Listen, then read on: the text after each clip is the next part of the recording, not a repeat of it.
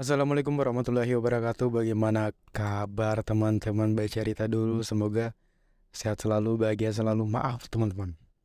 Saya di minggu lalu belum upload setiap Sabtu kan biasa upload, tapi di minggu lalu saya tidak upload karena saya ada kegiatan mahasiswa. Oke, jadi di audio podcast kita tidak sempat membuat video podcast, jadi ini audio podcast. Baca cerita dulu kita akan membahas nih yang horor-horor lagi di Sabtu malam ini. Sabtu tanggal 3 eh tanggal 3 bulan 3 tanggal 11 2023. Ya, tanggal bagus lah 10 hari lagi kita akan menunaikan ibadah puasa di tanggal 23 Maret 2023. Kalau sesuai dengan Google saya baru lihat nih Google. Jadi kita di video podcast lalu kita membahas tentang cerita horor. Jika kau melihat pria ini di tepi jalan, jangan pulang ke rumah kita akan bahas nih satu judul horor yang menarik yaitu judulnya ini panjang. Saya baca pelan-pelan ya. Judulnya itu Aku baru-baru ini menemukan channel YouTube milik teman sekelasku dan kurasa sesuatu yang buruk telah terjadi padanya. Saya ulang, aku telah eh ulang ulang ulang. Aku baru-baru ini menemukan channel YouTube milik teman sekelasku dan kurasa sesuatu yang buruk telah terjadi padanya.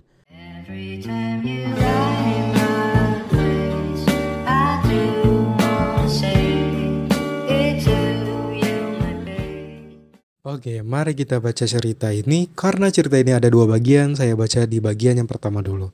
Mari kita mulai. Aku telah mengenal Darren seumur hidupku. Tapi Aku tidak pernah benar-benar mengenalnya. Aku dapat menyalahkannya karena dia adalah anak yang pendiam. Tapi aku tidak begitu yakin kalau itu benar. Karena aku tidak pernah cukup berbicara padanya untuk mengetahui apakah dia benar-benar sediam itu. Atau dia hanya tidak pernah memberi kesempatan untuk berbicara.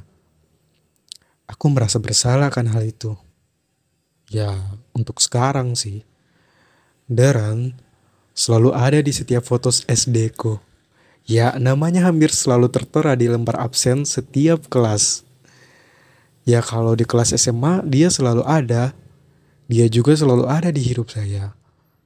Namun sulit bagi saya untuk memberitahu ke dia apa yang saya tahu tentang dia. Darren dia sering dijahati di sekolah, tapi dia tidak dibully dengan kejam seperti yang orang-orang pikirkan kalau orang-orang bilang anak yang dibully. Ya, tentu sesekali anak-anak lebih jahat akan mengelontarkan beberapa ejekan dan juga ucapan-ucapan yang berlebihan kepada si Deran. Tapi yang semua orang lakukan kepadanya, ya dia benar-benar abaikan. Tidak hanya itu, anak yang jahat-jahat juga tidak pernah melihatnya kembali. Dia diabaikan seakan-akan dirinya memang tidak pernah ada. Mungkin itu. Darren terlihat jelas berasal dari keluarga yang miskin. Ya, atau karena rambut berminyak dan jerawat yang bertumpuk di permukaan wajahnya. Apa pun alasan itu, Darren tetaplah orang yang dikucilkan di sekolah. Pengucilannya dari kami pun akhirnya berkembang menjadi sebuah tradisi seperti hal biasanya. Semua orang tahu untuk tak berbicara kepada Darren dan bahkan dirinya pun belajar untuk tidak berbicara kepada kami. Dia tidak pernah diajak bicara pada saat jam istirahat sekolah dasar. Tidak pernah didekati saat sedang makan siang di sekolah menengah. Tak pernah disapa ketika melewati lorong SMA kami. Darren tidaklah ada. Tren ini sudah berlangsung sejak pertama kali saya mengenalnya. Bahkan, para guru pun saya akan turut serta dengan hal ini. Dia tidak pernah dipanggil untuk menjawab pertanyaan atau presentasi di depan kelas. Darren tidak pernah mendapati namanya dipanggil pada saat tugas kelompok membaca. Terkadang, saya akan melewati hari-hari saya tanpa melihat sama sekali, padahal absennya selalu hadir. Saya rasa pikiran saya telah terlatih selama bertahun-tahun untuk memandang Darren tidak lebih dari yang lain.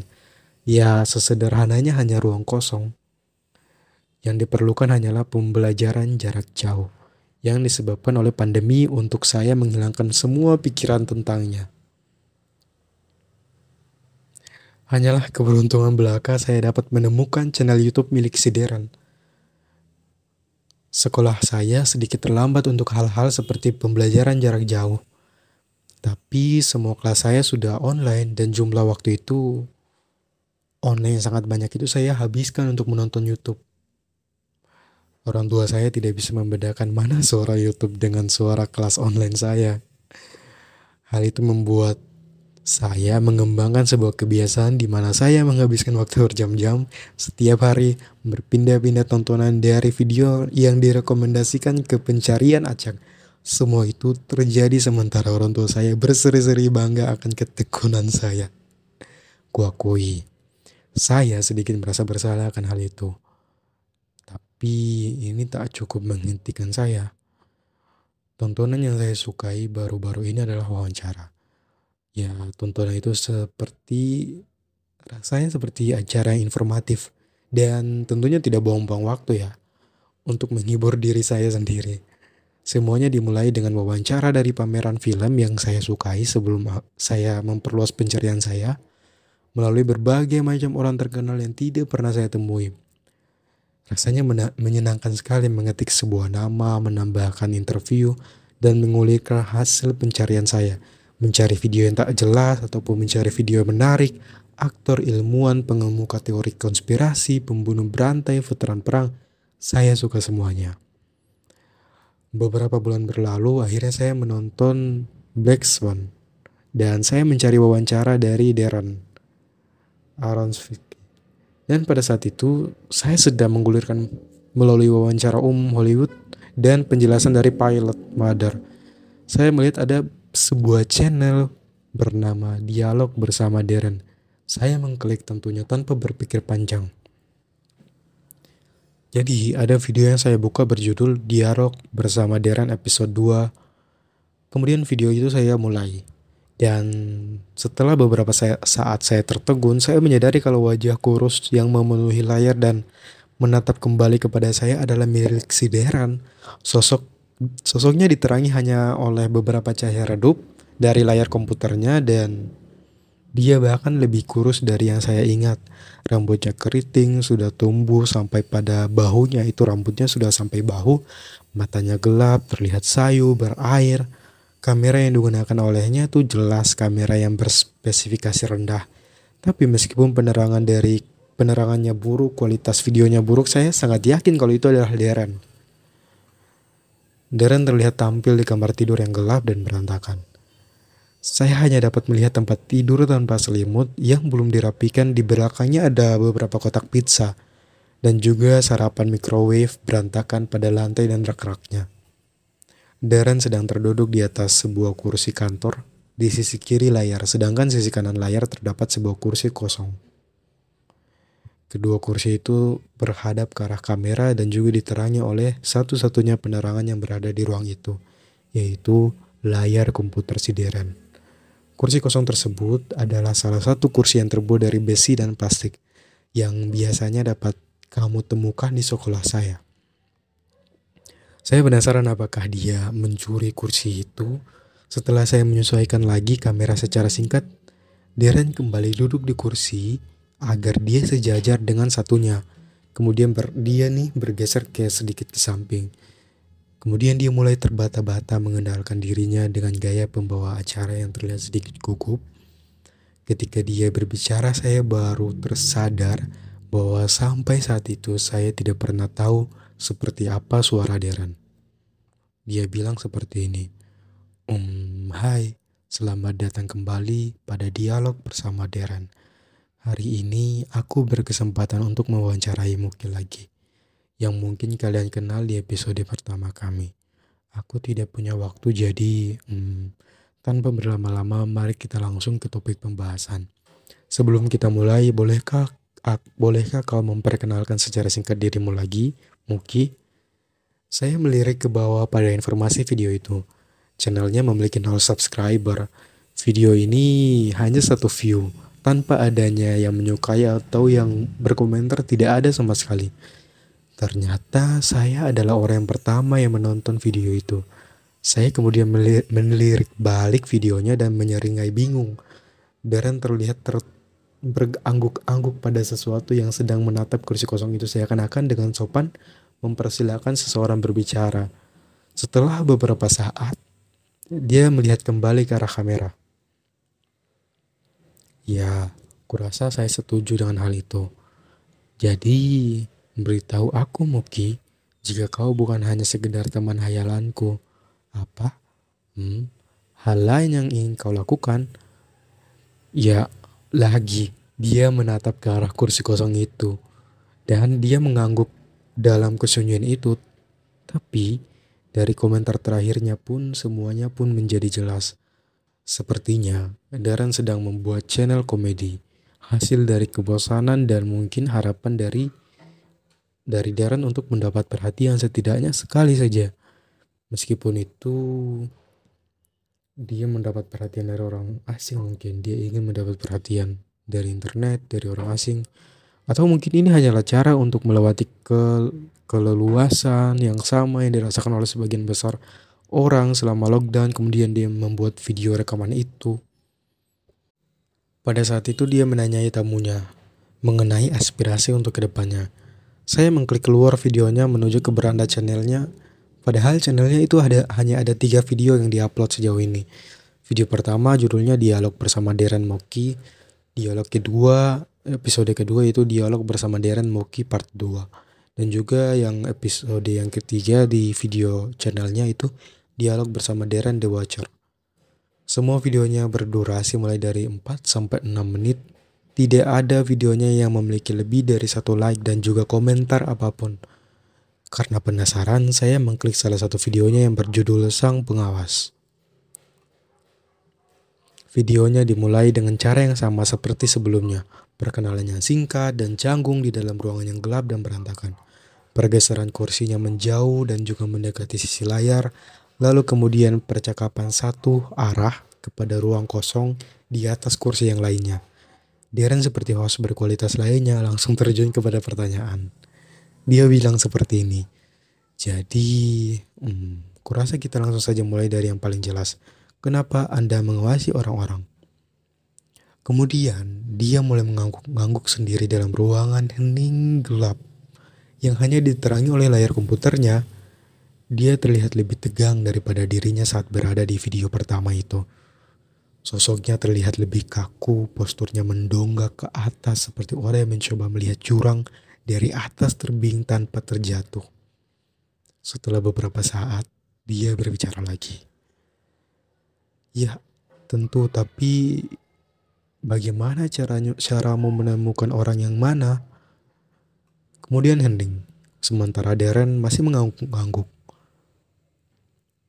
Dan apa yang terjadi? Hmm. Kau tahu, jika mereka terbangun, kali ini keheningan berlangsung lebih lama dan juga terdapat banyak sekali anggukan. Tapi entah kenapa saya merasa ada aliran dingin yang menembus melalui saya ketika saya melihat wajah Darren seperti terlihat ketakutan.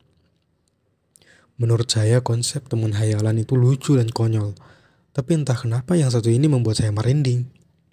Dan dari perasaan khawatir yang terpancar dari sorot matanya, Darren telah melakukan kerja bagus untuk berpura-pura ketakutan.